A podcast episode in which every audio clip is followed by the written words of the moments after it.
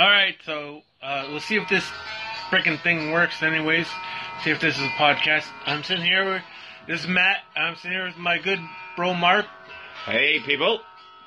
So, like, we're here to talk about like what you want to talk about, but then again, we're gonna talk about we what we want to talk about since you're here, anyways.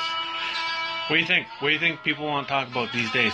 I don't know, but I would imagine mostly music, I would say, for sure. Music, that's great. Uh, can you uh, send us your quest?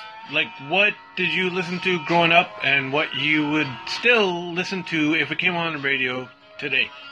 Come on, people. Please send your, you know, requests. We want to hear it. We want to hear from all of you. Yeah, guaranteed. YouTube might break down if we get all your requests, but we're still gonna play it. You know, Yeah, we will try.